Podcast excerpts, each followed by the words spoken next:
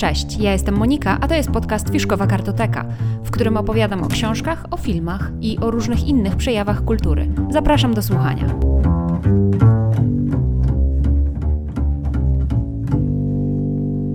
Cześć. Dzisiaj czeka na Was kolejne podsumowanie kolejnego tygodnia. Będę mówiła o książce, którą skończyłam czytać, jednej, o pewnym podcaście, o dwóch krótkich filmach oraz o jednej wystawie. Zacznijmy od książek, bo nadal traktuję ten podcast jako podcast głównie książkowy i głównie na książkach chciałabym się tutaj skupić. Reszta treści jest, myślę, taka trochę na doklejkę, że tak powiem. Czytam nadal Javiera Mariasa, Twoja twarz jutro, o której w tamtym odcinku, w poprzednim odcinku trochę więcej też już mówiłam. Ale muszę przyznać, że kiedy na dłużej przysiadam nad tą książką, bo tak się zawzięłam, żeby jednak ją w tym roku skończyć, a przypomnę, albo dla tych, którzy nie słuchali poprzedniego odcinka, książka ma ponad tysiąc stron i jest dość rozwlekła. E, czyta się ją dla mnie dosyć trudno, natomiast tak jak właśnie zaczęłam mówić, kiedy siadam z tą książką i czytam ją tak bardziej regularnie i tak cyklicznie i po prostu przysiadam do niej i wiem, co było, nie wiem, przed chwilą e, i nie przerzucam się tak bardzo z jednej książki w drugą i nie wracam do niej na przykład po miesiącu, tylko zdecydowanie krócej, po dwóch dniach na przykład, to zdecydowanie lepiej mi się ją czyta, bardziej się w nią jestem w stanie wgryźć i większą przyjemność ona mi sprawia. Także myślę, że może to był też taki problem z tym, że właśnie nie byłam w stanie się tak wczuć w tę fabułę i w tę akcję i w ten język, rozsmakować się na tyle, żeby czerpać z tej książki taką przyjemność. Natomiast druga strona jest taka, że no, nie zachęciła mnie ta książka aż na tyle, żebym ją czytała tak ciurkiem ciągle, tylko właśnie, no niestety, czułam takie zmęczenie i dlatego sięgałam po inne książki w trakcie czytania Javiera Mariasa Twoja twarz jutro, dlatego wracałam na przykład do tej fabuły po miesiącu, bo czytałam po prostu inne książki i nie miałam ochoty wrócić do niej. W każdym razie czytam ją nadal, jestem już po połowie, więc może faktycznie kiedyś tam ją skończę. Ale jaką książkę skończyłam czytać? Otóż Przeczytałam kolejną książkę Kurta Foneguta, Kocią Kołyskę i jest to chyba e, czwarta książka z kolei e, tego autora, którą przeczytałam. Jestem już na pewno po rzeźni numer 5, to była pierwsza książka, którą skończyłam czytać, po Syrenach z Tytana i po Sinobrodem. Kocia Kołyska to czwarta książka, zatem tego autora i od razu mogę Wam powiedzieć, że już w tym momencie Kurt Vonnegut gdzieś tam się wybija na liście moich ulubionych pisarzy. Jest to autor, który posługuje się ironią, jakąś taką trochę groteską i robi to w doskonały sposób. Mnie odpowiada to poczucie humoru i ten sposób właśnie narracji. Poza tym faktycznie muszę przyznać, że Kurt Vonnegut jest autorem, który doskonale prowadzi fabułę w taki sposób, że faktycznie czytelnik się wciąga w tę fabułę i chce dowiedzieć się, co będzie dalej. A mówię, że faktycznie, ponieważ Kurt Vonnegut jest autorem e, takich, albo może bohaterem takich krótkich filmików na mm, YouTubie, które możecie sobie wyszukać gdzieś tam w wyszukiwarce, gdzie daje rady, jak pisać dobre książki, jak konstruować dobrą fabułę i faktycznie mm, widać, że umiał to robić, bo i, i może dawać e, rady po temu. W każdym razie, o czym jest Kocia Kołyska? Jest to książka prowadzona w trybie pierwszoosobowym. Narratorem jest tutaj dziennikarz, który chce napisać książkę pod tytułem Dzień, w którym zatrzymał się świat, w którym skończył się świat, jakiś taki tytuł mniej więcej. Ma to być książka o tym, co robili ludzie w trakcie e, wybuchu czy też zrzucenia wojny na Hiroshima. W dniu zrzucenia bomby na Hiroshima. I chciałby też napisać o tym, co robił wynalazca tejże bomby, czyli Felix Honecker. Mm, w związku z tym dąży do poznania osób, które tego naukowca znały, bo on już nie żyje. No więc dociera do rodziny mm, tego naukowca i próbuje się dowiedzieć, co sam naukowiec robił w tym że dniu właśnie. Natomiast kiedy zaczyna drążyć yy, właśnie ten temat, to okazuje się, że Felix Honecker odkrył coś jeszcze, coś, co jest jeszcze większą i bardziej groźną bronią niż właśnie bomba jądrowa. W ciągu tejże fabuły dowiemy się właśnie, co to była za broń, jak to możliwe, że w ogóle było coś jeszcze bardziej niebezpiecznego.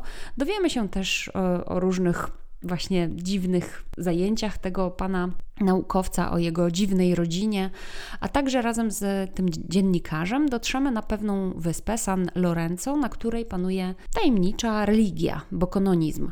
I razem z dziennikarzem dowiemy się właśnie, na czym polega ta religia, czymże ona jest, o różnych dziwnych właśnie też obrzędach religijnych. Książka według mnie jest o tym, że ludzie lubią być okłamywani, że ludzie lubią właściwie kłamać, generalnie kłamać e, innym, e, dlatego że mogą, dlatego że mają dzięki temu nad innymi władzę, ale także lubią siebie samych okłamywać, bo to im daje jakąś taką wolność i beztroskę. Także mówi ta książka o sensie ludzkiej egzystencji, bo dzięki tej religii też troszeczkę się zastanawiamy, jaki jest sens ludzkiej egzystencji, jaki sens jest w ogóle religii. Gdzieś widziałam e, taki opis tej książki, że to jest przypowiastka filozoficzna. Mogłabym się z tym zgodzić, natomiast przypowiastka filozoficzna brzmi dość nudno. Tutaj nudy nie ma. Miałam taki mały problem, żeby się wgryźć w tę książkę przez pierwszych 10 stron, ale później właściwie jak już przez te 10 pierwszych stron przebrnęłam, to już później nie dało się zatrzymać tej fali e, i faktycznie bardzo mi się dobrze czytało. Bardzo Wam polecam tę książkę i jak w ogóle całego Kurta Foneguta, przynajmniej te cztery książki, które czytałam. Z nich wszystkich chyba najmniej polecałabym Sinobrodego, Syrenę z Tytana, właśnie Kocią Kołyska oraz Rzeźnię numer 5. Bardzo, bardzo serdecznie polecam. I to właściwie była jedyna książka, którą skończyłam przez ten jeden tydzień, ale mogę Wam polecić też podcast Karoliny Korwin-Piotrowskiej Pierwsza Młodość, którego niedawno zaczęłam słuchać. Karolina Korwin-Piotrowska jest taką osobą, która jest dość znana z telewizji i ona dużo opowiadała o filmie, zawsze tak, przynajmniej ją kojarzę z takich pro, programów telewizyjnych, kiedy recenzowała różne filmy lub przeprowadzała wywiady z filmowcami lub z ludźmi naokoło filmu, aktorami, właśnie reżyserami i filmowcami w ogóle. I teraz, e, jakiś czas temu, e, chyba nie, da, nie tak dawno, stworzyła, założyła swój podcast zatytułowany właśnie Pierwsza Młodość, w którym opowiada o książkach, o serialach, filmach i w taki dość charakterystyczny dla siebie sposób. Ona się nie boi mówić, co myśli. Często są to nie do końca mm, zgodne z jakimś mainstreamem wypowiedzi, może czasami nawet niepoprawne politycznie, ale ale w dość charyzmatyczny i taki przekonujący sposób opowiada. I potrafi też zaciekawić wieloma rzeczami, jakimiś książkami, właśnie serialami lub filmami. Mnie zachęciła w tym przedostatnim podcaście do dwóch filmów. Opowiadała bardzo ciekawie o filmach Krzysztofa Kieślowskiego o dwóch filmach, Siedem kobiet w różnym wieku oraz Gadające głowy. O filmie Gadające głowy już dawno słyszałam, ale nigdy go nie obejrzałam. O tym drugim filmie Siedem kobiet w różnym wieku nawet chyba nie słyszałam. Oba filmy Wam polecam i do obu filmów znajdziecie link w notatkach do tego odcinka, zresztą na bardzo ciekawej platformie 35 mm online. Ja Wam tę platformę w ogóle bardzo polecam, bo to jest skarbnica różnych polskich filmów klasycznych, nieznanych, również kronika filmową tam znajdziecie stare odcinki, znaczy stare odcinki kroniki filmowej, brzmi to jakby to był jakiś serial, no ale tak, kronikę filmową starą. Natomiast teraz chciałabym Wam opowiedzieć o tym filmie Gadające Głowy, bo ja szczerze mówiąc nie wiedziałam, co to jest za film. Jak go obejrzałam, to się bardzo mocno zachwyciłam. Generalnie oba te filmy, Siedem kobiet w różnym wieku oraz Gadające Głowy, to są filmy krótkometrażowe Krzysztofa Kieślowskiego. To jest bardzo znany reżyser, na całym świecie jest znany. Natomiast to są jego króciutkie metraże, one trwają chyba oba około 15 minut.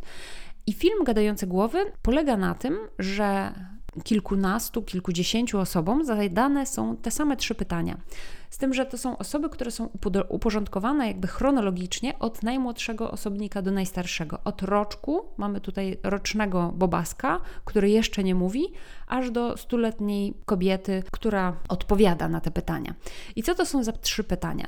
Pierwsze to jest pytanie o wiek, ile masz lat. Drugie pytanie to kim jesteś. I trzecie pytanie to pytanie, co chcesz w życiu zrobić, osiągnąć, czego chcesz od życia. I to jest niesamowity film, bo właśnie pokazuje po pierwsze taki proces starzenia się człowieka, od, bo, bo tak jak powiedziałam, to są od najmłodszego do najstarszego człowieka wybrane odpowiedzi, plus dodatkowo to jest, wydaje mi się, bardzo trudne odpowiedzieć na takie pytania, kim jesteś i co chcesz od życia. Też bardzo filozoficzne pytania, które bardzo trudno zamknąć w dwóch zdaniach, a ta formuła tego programu, ten 15-minutowy filmik, tak naprawdę wymagał, żeby to były bardzo krótkie odpowiedzi, zwięzłe i żeby zamykały tak naprawdę cały sens filozoficzny właściwie w kilku zdaniach.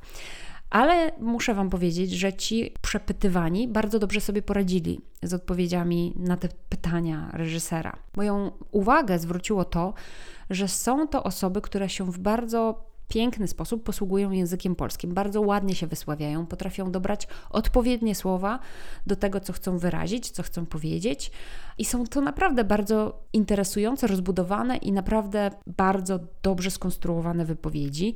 Mm, od takich osób, od których bym się nie spodziewała, tak ładnie sformułowanych wypowiedzi, bo na przykład wypowiada się tutaj pan taksówkarz, pan inżynier, ale także uczennice czy też studentki. Wiem, że to oczywiście jest dobór pewnych e, osób, które e, filmowcy po prostu na samym końcu mogli zmontować po prostu tylko te osoby, które właśnie w taki ładny sposób się wypowiadały. Mimo to wydaje mi się, że widać różnicę, jaką przez te kilkadziesiąt lat, ten film powstał w latach 80., albo 78 rok, albo 80 rok. Ten film powstał no, 40, ponad 40 lat temu. Więc przez te 40 lat język polski według mnie mocno zubożał. Mamy zdecydowanie mniej słów w naszym wachlarzu. Ja sama nie umiem się tak pięknie wysławiać jak ci ludzie na tych filmach. Doskonale się tego słucha. Bardzo żałuję, bo oczywiście wiadomo, że język się zmienia i to nie, nie jest nic złego i to jest właściwie nieubłagane, że język się zmienia. Natomiast ja to mówię z własnej perspektywy, kiedy wiem, że mnie się zdecydowanie lepiej słucha osób, które się ładnie wysławiają i używają ciekawych słów i bardziej rozbudowanego słownictwa niż, nie wiem, kilkanaście słów na krzyż. Także bardzo Wam polecam film Gadające Głowy do obejrzenia za darmo na platformie 35 mm. Zresztą tak jak i polecam Wam ten film 7 kobiet w różnym wieku, chociaż to Gadające Głowy dla mnie, na mnie zrobiły zdecydowanie lepsze wrażenie. I ostatnia rzecz, którą z tego tygodnia chciałam Wam polecić, to wystawę, którą e, obejrzałam w tym tygodniu, a dokładnie wczoraj w sobotę. Jest to wystawa w Łodzi w galerii ASP Łódzkiego przy ulicy Piotrkowskiej 68. Wystawa nosi tytuł Co z tym rysunkiem? Od studium do eksperymentu. I jest to wystawa rysunków, rysunków uczniów, właściwie studentów ASP.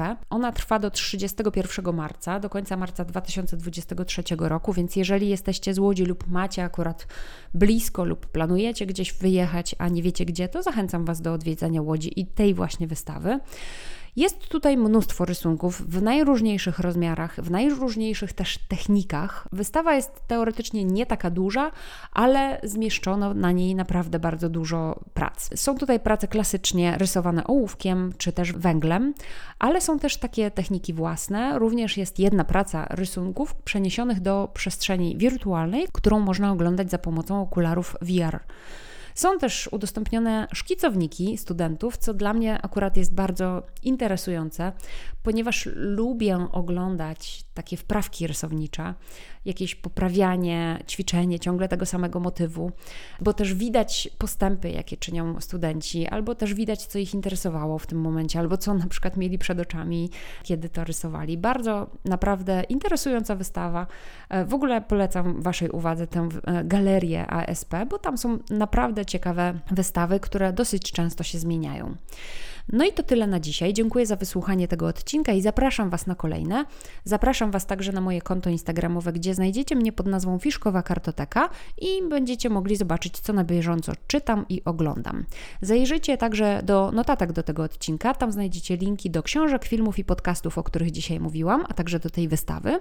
Jeśli podobają Wam się podcasty, które nagrywam, to dajcie innym o nich znać. Możecie też kupić mi kawę przez link, który także zamieszczam w notatkach do tego odcinka. Za każdy rodzaj wsparcia. Jestem bardzo wdzięczna. Do usłyszenia, cześć!